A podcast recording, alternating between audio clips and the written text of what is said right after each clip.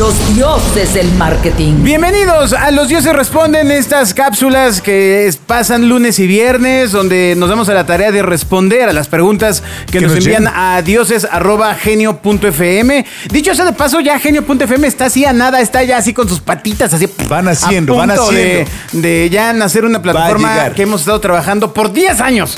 Va a llegar y 10 va a cambiar todo de nuevo. Agustín Gutiérrez, Juan Carlos Bobia, ¿cómo estás? no- Nos tardamos Aquí- más que Tesla, pero sí. Aquí pero tenemos la- las preguntas del público. Nos escribe Juan Carlos Bobia desde Huipulco. No, no, no, no. Primero pues seguimos eh, con Ferdinand. Ferdinand León Meister, está, director, está. director para eh, Latinoamérica e Iberia. E. De SentiOne, que es una de las plataformas estrellas en cuanto al tema de la detección de sentimientos y emociones en el social listening. De lo que viene siendo el sentimiento. Hablamos en el programa pasado enteramente de ello y de qué es el social listening. Ferdinand, muchas gracias por seguir con nosotros, pero nos quedamos hablando al final del programa, eh, que estu- pasó el, el miércoles, muy puntualmente del tema de cómo una agencia podría sacarle beneficio mucho más puntual al tema de tener un proveedor como SentiOne que eh, pues eh, esté jugando de su cancha. Exacto, porque usualmente la agencia dice, ah, bueno, si me lo compra un cliente, entonces lo compro. Y cuando ya no me lo compra, pues corte la, la factura. ¿Por qué le conviene a una agencia de comunicación, de marketing, tener este servicio permanente de, de análisis de sentimiento? No, claro. Ah, no, primeramente, muchas gracias por la invitación. Ah, mira, nosotros realmente vemos, no vemos nuestros clientes como clientes, sino como partners. Significa que nuestro objetivo no es darles uno o dos reportes y ya, sino nuestro objetivo es de montar un data center, así como ya, ya existe varias veces, dentro de, la, dentro de la agencia, ¿no?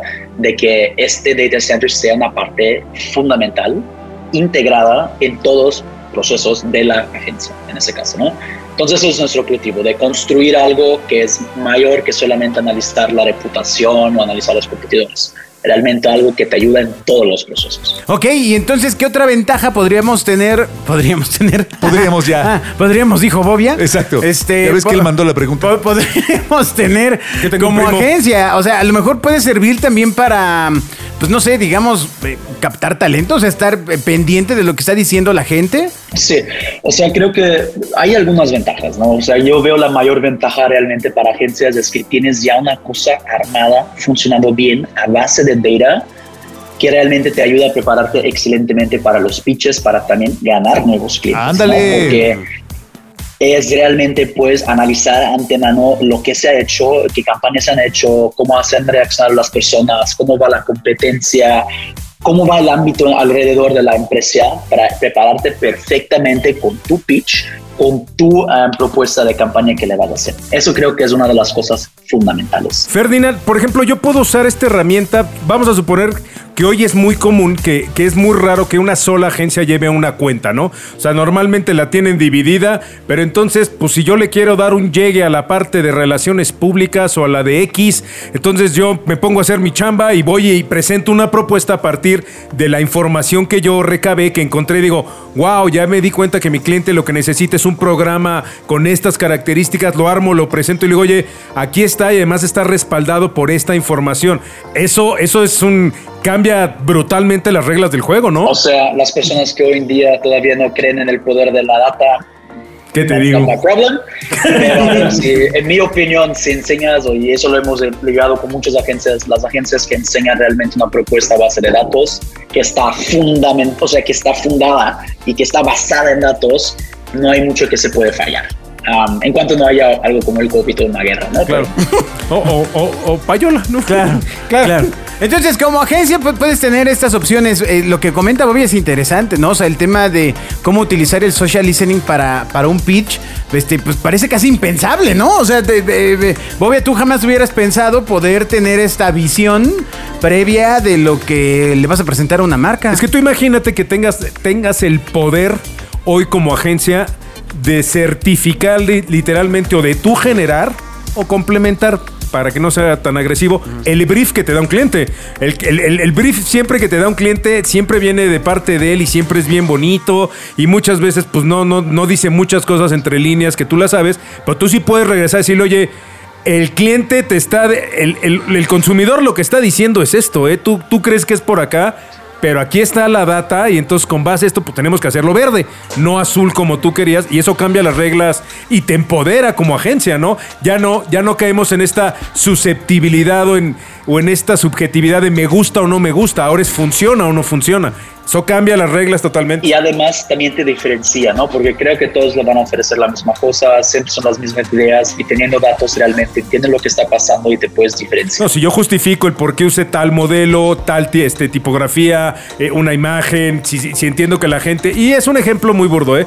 Pero si entiendo que esta Navidad la gente tiene mucha nostalgia por el COVID y bla, bla, bla, pues a lo mejor necesito meterle elementos de familia que no se han usado en lugar de decir, ah, pues ahora todo el mundo quiere salir a la calle. No, al contrario, todo el mundo quiere verse en su casa, con su familia. Claro. Eh, el ejemplo, ¿no? Pero al final, eh, Ferdinand, corrígeme si me equivoco. O sea, de buena parte del éxito de tener una herramienta de social listening, de emociones, también implica en el entendimiento de quienes la operamos, ¿no? O sea, implica en saber qué tenemos que preguntar. Claro, ¿y qué quieres obtener? no? Claro, o sea, al final el social listening funciona como un Google, ¿no? El Google solamente te va a dar lo que vas a poner adentro y lo que quieres escuchar. Y el social listening es igual. Entonces, nosotros lo que intentamos enseñar a nuestros clientes es como, oye, ya, ya dejen de pensar como la marca, empiecen a pensar como las personas que están escribiendo sobre tu marca. Porque, a ver, esas personas pueden ser analfabetos, pueden escribir cosas diferentes, ellos realmente están hablando, entonces tienes que pensar como ellos, en dónde es que iban a escribir, sobre qué temas iban a escribir, lo que podrían criticar. Y no pensar básicamente como marca lo que es que quiero escuchar. No, estamos, estamos en el tiempo de tener que estar abierto a escuchar lo que los otros están hablando. Y no escuchar lo que quiero escuchar. Al final las decisiones ya no se van a tomar en una sala de juntas en Santa Fe. O sea, ahora sales y tomas todas las mesas y las casas que hay en 120 millones de mexicanos. O si lo quieres llevar más allá, es decir, qué es lo que está pensando la gente en la tienda, en el coche, caminando, en el parque, en la alberca. Mira, y de ahí sacar tu info, aquí, ¿no? aquí sí es importante decirles que eh, yo soy usuario de Sentiwan. Y te- una de las ventajas que tiene es que puedes ir acotando en lapsos de tiempo predeterminados. O sea, Todos. puedes ver, puedes ver un día hacia atrás, puedes ver hace una semana, puedes ver una, lapsos de tiempo mucho más específicos que sí te van a dar una percepción. Pero insisto, o sea, aquí lo que yo le que- lo que quería llevar a Ferdinand que eh, nos empujara en la respuesta era la importancia de también saber qué quieres preguntar. Claro. Absolutamente. Y hacia dónde, hacia dónde quiere la marca irse, o sea, si quiere reinventarse, o sea, creo que, creo que esto implica para, para todos los que juegan, tiene que ser un, ejercicio de honestidad, porque es irte a sentar con el psicólogo y decirle la neta, no puedes, de- pues dicen que todo está re bien allá afuera. Te haces güey, o sea, la neta sí le oye mi chavo. Y normalmente esto tendrá, tendrá en algún momento que fracturar un poco los egos de la gente de marketing a todo nivel. Decir, hijo, pues no he hecho chamba bien, o, yo pensé que iba bien por mi camino, pero la neta, pues de estos meses no no ha sido lo que yo esperaba, ¿no? De- debe ser fuerte, pero sin embargo, eventualmente tiene que suceder, ¿no? Y para allá va, ¿no? Ferdinand, ¿qué viene en el futuro del social listening para cerrar? O sea, de, tú que estás en este rollo, para ir cerrando, dinos eh, un par de cosas que veas que notablemente vienen en el futuro. Olor. Sí, lo voy a dividir en dos cosas. La primero es nuevas fuentes. Entonces, recién hemos in- integrado una muy gran ah, plataforma que se llama TikTok. Entonces, van a venir nuevos tipos de fuentes en donde las personas van a empezar a compartir informaciones.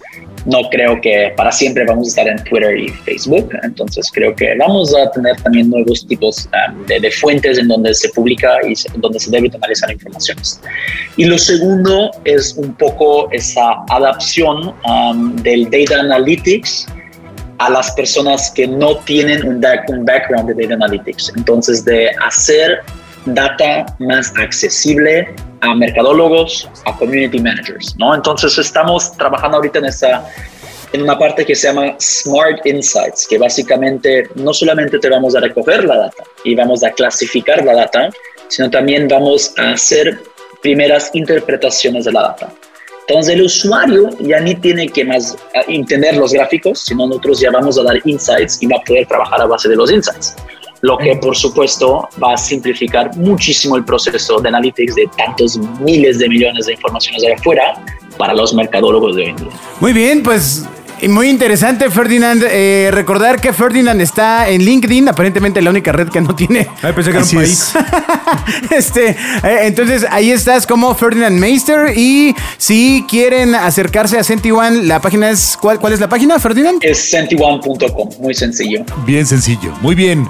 Pues recuerda enviar todas sus preguntas a dioses arroba No, pues ya que se las manden a él, mejor a nosotros ya para qué nos preguntan. para Si él- que, para que, como al joven Juan Carlos Bobia, se las respondamos. Muchas gracias. Gracias, Ferdinand. Gracias. Ferdinand. Los dioses del marketing.